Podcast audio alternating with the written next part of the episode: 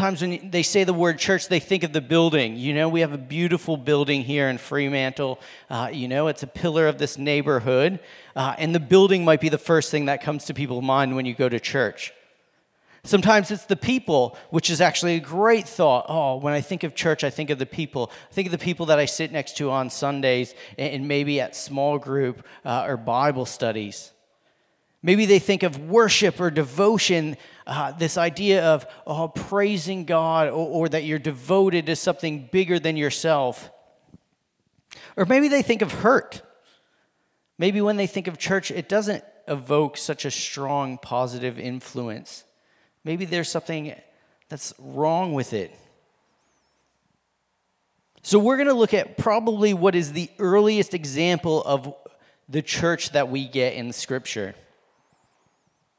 Matthew Henry's commentary puts this church that we're looking at specifically like this it says, We often speak of the primitive church and appeal to it. So we look at this primitive church and go, Oh, that's the way to do church, and to the history of it.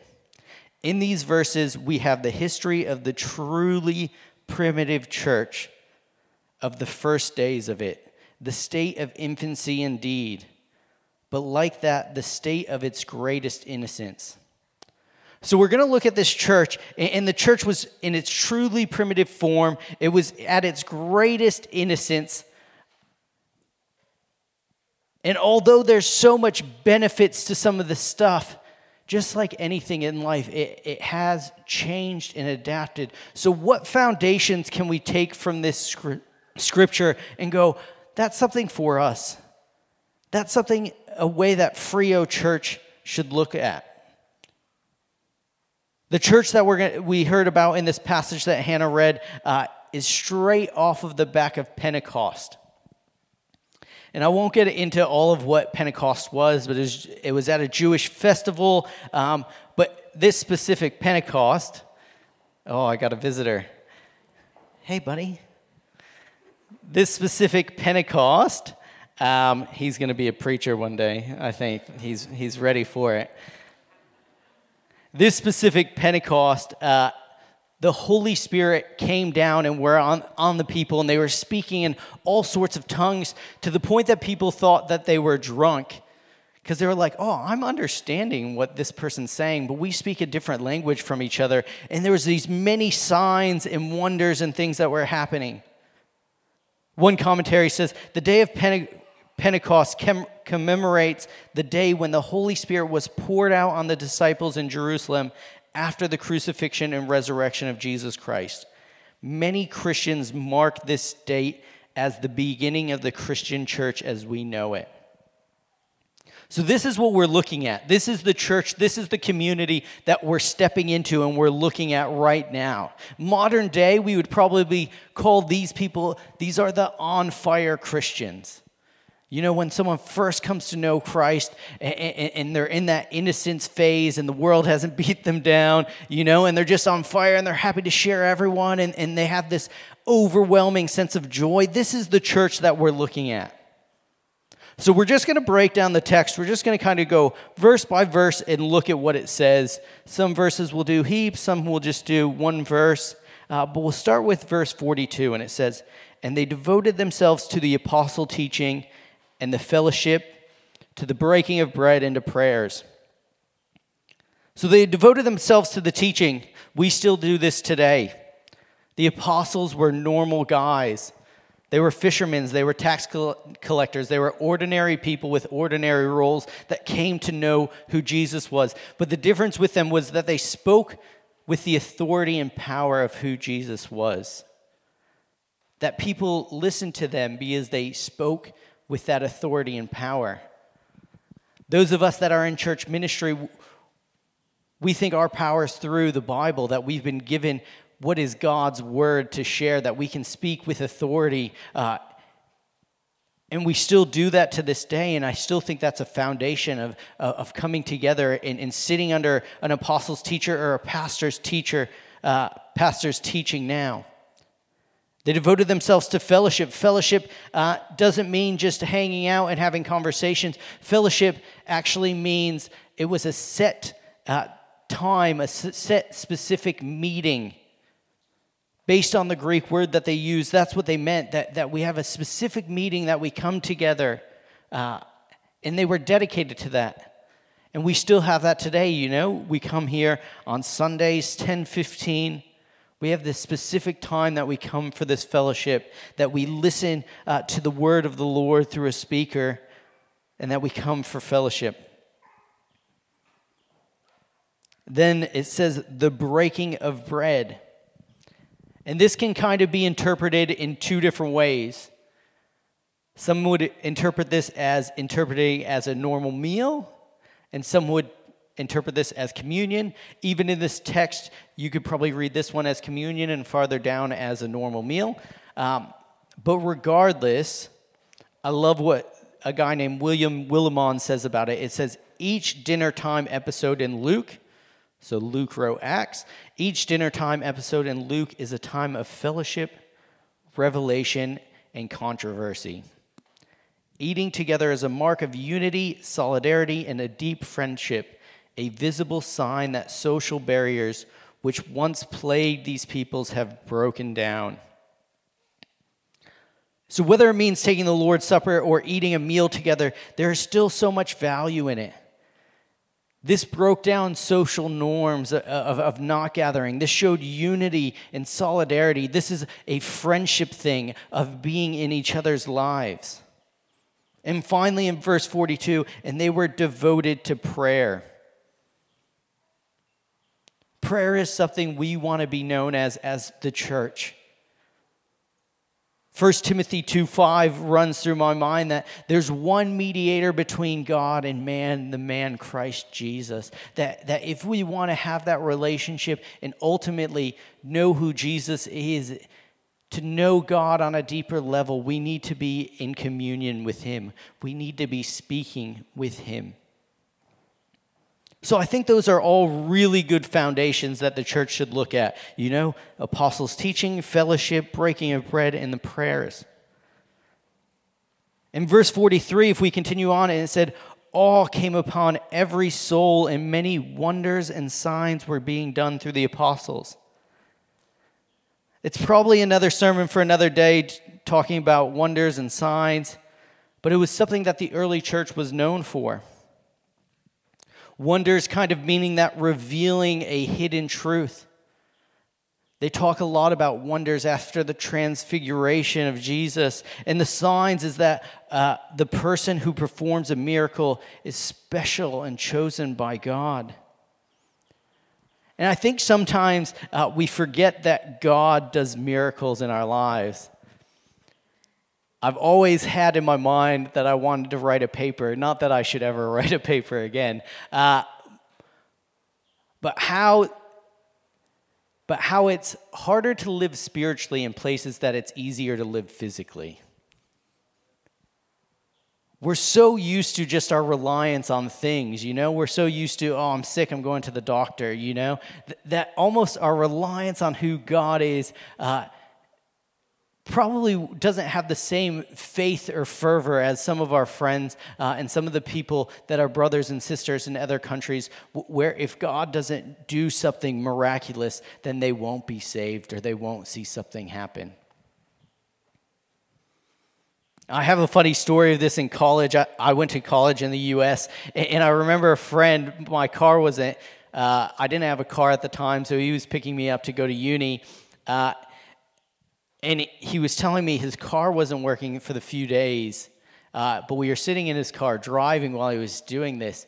And he's like, I didn't have the money to fix it, so I was just praying to God that my car would start working again. And you could go, oh, maybe that was just coincidence. I don't know. Uh, I heard one pastor say, the more I pray, the more coincidences happen. Um, in a first world country, my first reaction wouldn't be, oh, I should pray over my car so that a miracle happens so that it starts working again. I'm such a cynical person. I'm such a logical person. Sometimes I would just be like, oh, I need to figure out how to get money so I can pay for my car to get fixed. That's the way it is. But the early church was known for the signs and wonders uh, and things that God did. In verse 44, it says, And all who believed were together and had all things in common. They had all things in common. They lived together, shared meals, did life together. A society founded not on the law of self intent and competition, but on sympathy and self denial. I'm sure some of it was really good, and I'm sure some of it was really hard. Doing life together isn't always easy, it isn't always practical. Sometimes there, there's struggles to sit in the muck, uh, in the filth with people, but they had everything in common. They did everything together. To this point, and they were selling their possessions and belongings and distributing the proceeds to all as any had need. And day by day, attending the temple together and breaking bread in their homes, they received their food with glad and generous hearts, praising God and having favor with all the people. And the Lord added to their numbers day by day those who were being saved. Can you see the deep love that they had for people? They were willing to sell their possessions to look after, to, to, to give uh, uh, any need that was there. It reminds me of the command uh, in John 13, uh, verse 34 and 35. It says, A new commandment I give to you that you love one another just as I have loved you, you also to love one another. By this all people will know that you are my disciples if you love if you have love for one another. How crazy it that one of the defining characteristics of the disciples of Jesus is to have love for one another. This community would have looked weird to people it would have looked strange. Why are they all living together? Why are they selling everything to, to look after each other? This John 13 text telling us to love one another, that that's a sign of that they're a disciple of Christ would look unusual to people. That people came to a relationship with Christ based on disciples' love and unity for each other. And in my cynicalness, I go, does that still happen? Do people see how we love our brothers and sisters in Christ? That that brings them closer to who Jesus is? But we see that love in the early church. And it says that it added to their numbers day by day. So, what does this mean for Fremantle Church? You know, we, we saw the early church and what they did. And, and I think oftentimes we can see something like this and we can have various responses. One of the responses is let's throw out everything we're doing. Let's just live like this, sell everything. Let's move into a community together. Um, I think there would be some merit in that. But I think times has changed. I think there's some foundations that we can take from this text that we can move forward and go, what do we want to define us? How should the church look different now than it did after the day of Pentecost? So, what foundations can we take away from this? And I'm just going to pull out a couple and we'll finish up. Short and sharp, get you home early. But first, and probably the biggest thing that I would say that we can see from this text is that they did life together. They were together, they were committed to prayer and Bible reading, to breaking of bread, to worship. So, being in the church here in Fremantle, here in WA, across the world, is a 24 7, 365 day commitment. If when you think of church, you think of the one hour that you're here on a Sunday, we need to have a deeper conversation about what church is. Because that's not church. That is a part of it. We do not want to neglect the fellowship that we have here. We don't want to neglect this time. I almost see this time as a Sunday lunch. We used to do Sunday lunch every Sundays with Brooks family. We'd spend that time together every Sunday. We were always family, no matter where we were, but on Sundays we were together. We got to chat about how our weeks were going, about life, doing and living together. That's how I feel about this fellowship. So we don't want to neglect being together. But at the same time, we need to be the church wherever we're going. We are missionaries in our workplaces we are missionaries in our schools. We are missionaries with our family and our friends. So, although this fellowship is super important, and I'm not saying don't be here on Sundays, because I think there's importance to spending time under teaching, doing communion, praying together, worshiping together. The biggest thing we need to think is we are the church 24 7, 365. Another thing is we should be involved in people's lives. We see this from the early church that they had this unusual love for each other. We should have an unusual love for each other and those beyond. We should be able to know each other deeply. We should have people around us that we're sharing life in that we know when they're sh- struggling, but we also know when they're doing well, that we can celebrate with them when they win, but we can also mourn with them when they lose. And finally, if we, we do those things, we should be known for our love and unity. Love is hard. And, and I don't want to say when we should be known for our love, that just means we get walked over, you know, anyone can say anything about us. Sometimes love is speaking things in truth. I recently had to terminate an employee um, with one of my roles, and this is with my sports role up at the stadium. And, one of the, our, our key motivators in everything we do is we want everyone to know that they matter a tagline of our stadium is You Matter. And me trying to think of how do I love this person in a You Matter conversation when I know I need to terminate them. That's a challenging space. And it was one that obviously no one likes to have that conversation.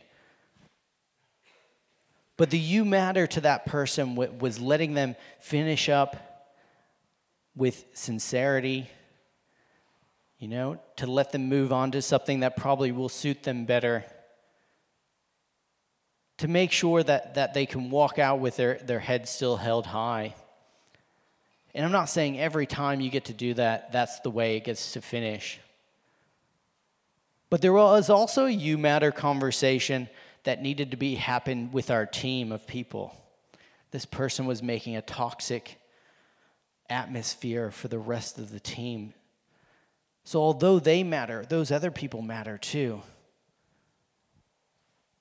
So, when we're talking about love and unity, we're, we're all broken and fallen and, and have things in our lives that aren't going to work. So, when I say love, it's not just everything's airy fairy, very easy. But we should know that we trust God, that, that we want to deal with people as bestly as possible, that we want to be known for our love and unity even when things are hard. So if we can be the church 24 7, 365 days a year, no matter where we are, that we don't neglect the Sunday gathering, that we don't neglect meeting together that we can go deeper into people's lives uh, that we share life with, and that we're known for our love and unity. I think those are some great foundations for us to stake on. those are things that I'm proud to say, you know, I'm a part of the church of Jesus. So we live in a different context now, but I think those are the things that we're called to. I think those are some foundations that we want to be known as as Fremantle Church. So I'm just going to pray for us, uh, and then we're going to worship and do communion and, and finish up. But if you take anything away, you know, church is bigger than that 20 that 1 hour on a Sunday. It's a it's an everyday commitment. So let's just pray. Dear God, we just thank you so much for your son and we thank you so much for your word and, and just the ability to get to know you on a deeper level. As we discuss what it means to be the church and to look at the early church's example, we just pray that we live this commitment out uh, in all of our lives. That we know we're going to fail, we know we're going to make mistakes, but ultimately we desire to see your name lifted up above ours. And that the decisions we make day in and day out will reflect who you are more than who we are. So we just pray that that's our prayer today and we trust you in all things. In Jesus' name, amen.